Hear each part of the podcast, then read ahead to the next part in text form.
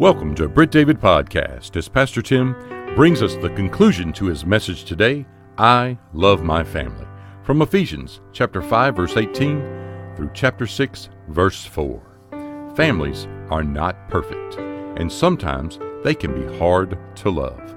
But when I understand that love is more about deliberate choice than a subjective feeling, I can choose to love them no matter the circumstances and no matter their response. And if you choose to love them anyway, you may discover that those circumstances change, and so do their responses. Here's Pastor Tim. Let's keep going. What are we on? Number four? Love for your family should be spotless. Spotless. We're talking about maintaining purity in your home. Look at some of these words as we read them. Pick up with me verse 26. He's in the middle of a sentence. He's just talking about Jesus sacrificing himself for us. He says that he might sanctify and cleanse it with the washing of water by the word, that he might present it to himself a glorious church, not having spot or wrinkle or any such thing, but that it should be holy and without blemish. What amazing words are in there sanctify, cleanse, washed, presentable, glorious, no spot, no wrinkle, not anything like it. Instead, you find the words holy and without blemish. That's what our homes are to be like. Our homes are to be clean. Our homes are to be pure. A love that is pure leads then to a home that is pure. Again, the world is not going to give that to you. The world is not going to, through television, through movies, through social media, through speech, through behavior, through whatever it is, is not going to add purity. You have to maintain purity within your home. How you speak, what you do, where you go, how you treat one another, the things that you long for, all should be spotless. Let's keep going. Love in your family, love for your family should be supportive. Should be supportive, kind of like that word phileo it's to be, by the way, all of these words are agape, but it's kind of like phileo. At this point, I'm supposed to at least care about them, you know? I'm supposed to at least be concerned for their well being. Need to genuinely care about and care for every person in my family to look out for them. Pick it up in verse 28. So, husbands ought to love their own wives. Let me stop there for a moment. There's something else I've done here writing in my Bible. Right after I wrote the word, the question how, up there in verse 25, husbands love your wives. How you do that? Well, I put number one, just as Christ loved the church. Now, verse number 28, he mentions that same idea again. Husbands ought to love your wives. So I wrote number two. How am I supposed to do that? I'm supposed to do it like Jesus did it. I'm supposed to do it through sacrifice. But then he says this husbands ought to love their own wives as their own bodies. He who loves his wife loves himself, for no one ever hated his own flesh, but nourishes and cherishes it just as the Lord does the church. Within our family, we're to nourish one another. We're to cherish one another. It's a treasure. But it's a treasure that doesn't last for forever. Yesterday afternoon, yesterday evening, our deacons gathered our widows and widowers, invited them to a banquet. It was good, by the way. It's a great time down there. As I sat and I looked around and I noticed that there was a couple of them that were in there at that widow's banquet for the very first time it just kind of hit me uh, kind of how hard that is. You know, that it can't be easy to know that year after year after year we have a widow's banquet. And sometimes, you know, maybe I have to sit in church and hear about the widow's banquet. Or maybe like one of our men that were there last night who had served as a deacon before, he was there giving it, hosting the banquet. Now he's the recipient of the banquet. Family that you have is not going to be around for forever. You know, I didn't believe it when they used to say, just wait till you have children. Life's going to go by just like that. Until they got out of diapers, I thought, they kidding me. Because this has lasted way too long. But you get to this side and you realize and there's so much more I wanted to do. It seems like it went by just like that. And then they start moving out, don't they? Then they start having their own families. And you hope that the way that you have taught them by example, the way that you have loved them, they'll step it up a notch and they'll love their spouses and they'll love their children and they'll love those who go on before them, are going after them. We're to support them. It matters that we go to ball games. It matters that we go to dances. It matters that we go to school functions. It matters that we're involved in all of these things that they are involved in. I don't like shopping. I just don't. When it comes time for shopping, you go in, you get what you're there for, and you come right back out, right? Thank the Lord for the internet. I don't even have to go to the store anymore. And I don't even have to do it because now I just call Alex. I say, hey, order this for your mama, right? I don't enjoy doing those things. But when she says, do you want to go shopping? I'll just say, I don't tell her story now. I don't say yes. I just say, I'm with you. I'm with you. Because when it really comes down to it, that's who you have. You got each other, right? Stand by each other no matter what. The Bible says that the person who will not care, who will not support his family, is worse than an unbeliever. We want to make sure that our families understand Jesus' love for them and Jesus' love through us for them as well. Well, if they're going to understand it, then we got to get to this next one. I think it's six. Love for your family should be spoken. Should be spoken. To tell one another, I love you. Not the old story about, I told her I loved her at the wedding. If anything changes, I'll let her know. Right? No. We need to tell them often that we love them. I know I'm getting slack, and this is not my strong suit, so I know I'm getting slack when Dina will ask me, Did you love me today? Yeah, yes, I loved you today. Today, every day, we need to tell them that we love them, not just assuming that they know it. Because even if you know it, you still like to hear it, right? Look at verse 30. For we are members of his body, his flesh, and of his bones. He quotes from Genesis For this reason, a man shall leave his father and mother and be joined to his wife, and the two shall become one flesh. This is a great mystery, but I speak concerning Christ and the church. Nevertheless, let each one of you in particular so love his own wife. There's that phrase again, so I've got a number three.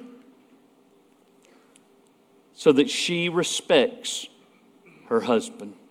That he loves his own wife as himself and let the wife see that she respects her husband. It needs to be spoken. It needs to be spoken. It needs to be said over and over and over again that you love them. Tell them. Now, maybe you tell them in words. I mean, spoken words. Maybe you jot it down.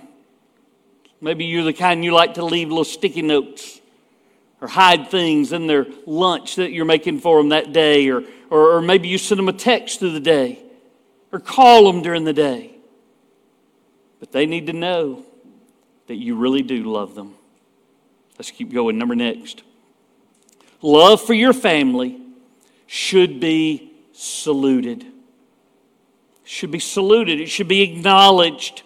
All right, so you know the chapter breaks are just there, kind of added in later to help us, right? This is one of those times we're going to just read straight through the chapter break. I mean, the, the thought that began in verse number 18 still continues when you get to chapter 6 and verse number 1. And he says, Children, obey your parents in the Lord, for this is right. Honor your father and your mother, which is the first commandment with promise that it may be well with you and you may live long on the earth. Reminiscent to those Ten Commandments, Paul says, Children, you need to honor your father and your mother. That's, that means if they're small children, it means if they're grown children, it means if you're old, you know, still you need to honor your parents. Now, we're going to talk a little bit, uh, in, in just a little bit, about that soup thing that we're doing.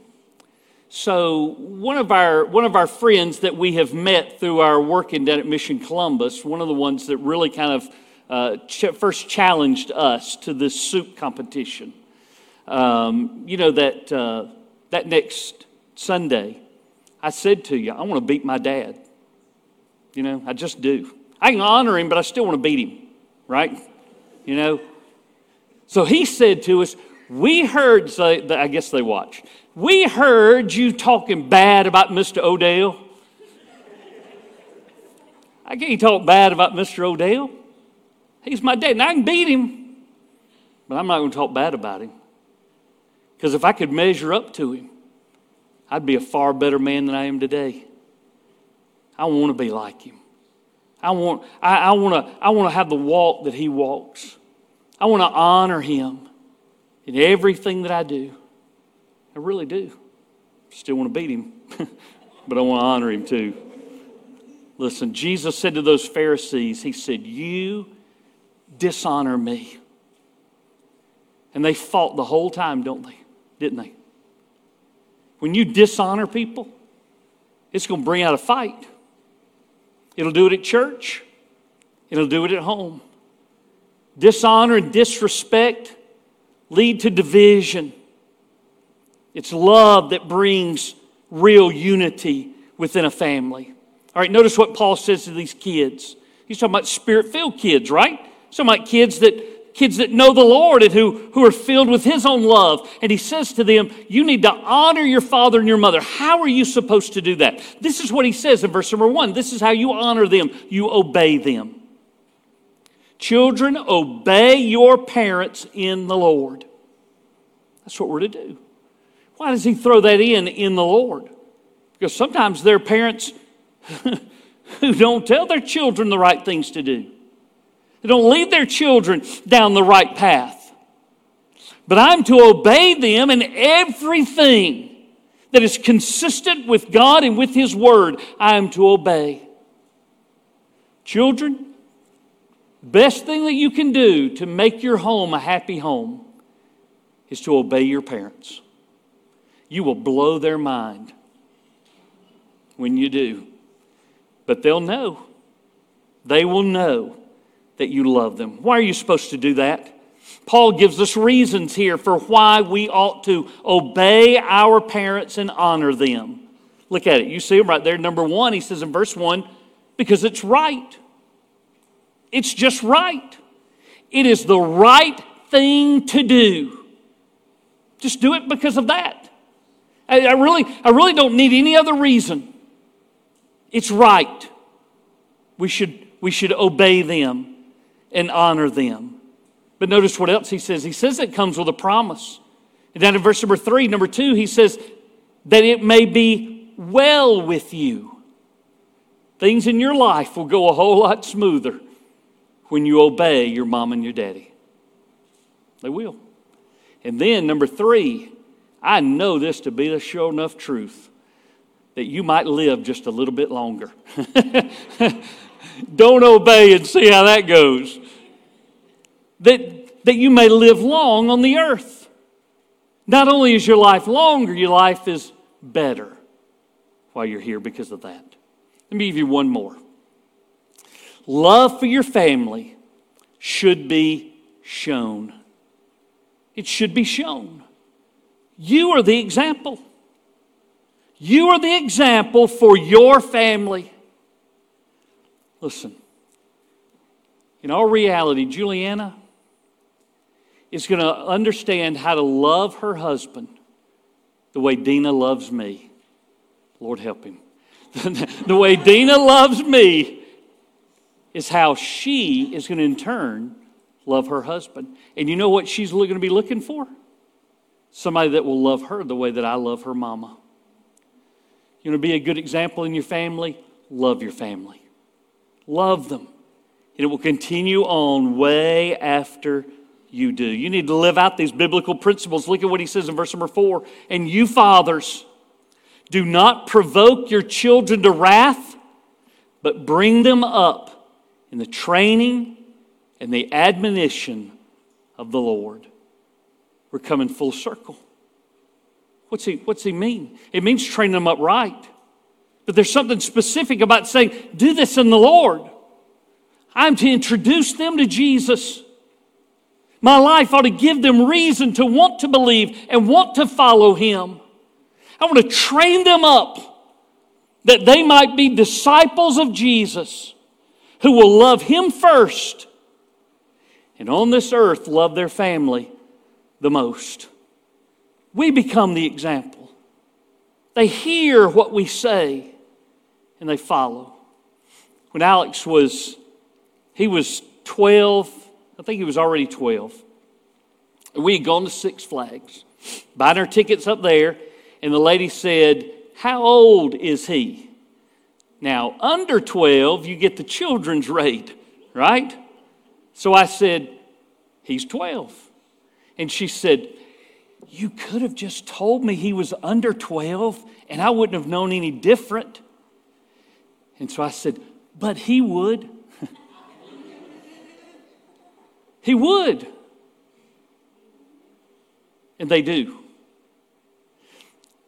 I am very sorry if you have ever been in front of me in traffic. Because, in all likelihood, I've probably called you an idiot.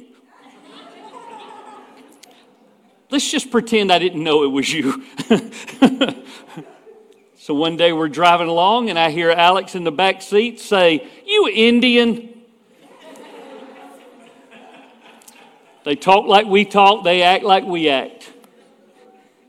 And if you'll love them to Jesus, they'll do that too. Love your family.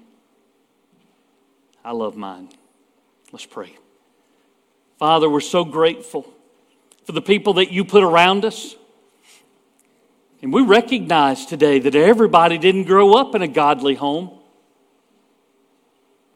Everybody didn't grow up in a home where mom and dad even are honorable or respectable or loving. And yet we recognize that that is no excuse for me. You have shed your love abroad in our hearts, giving us capacity to love the way that you love and to follow your direction the way that you have given it. Help us to love people, especially those that are in our family, by helping us to love you first. In Jesus' name I pray. Amen. Let's stand together right where you are.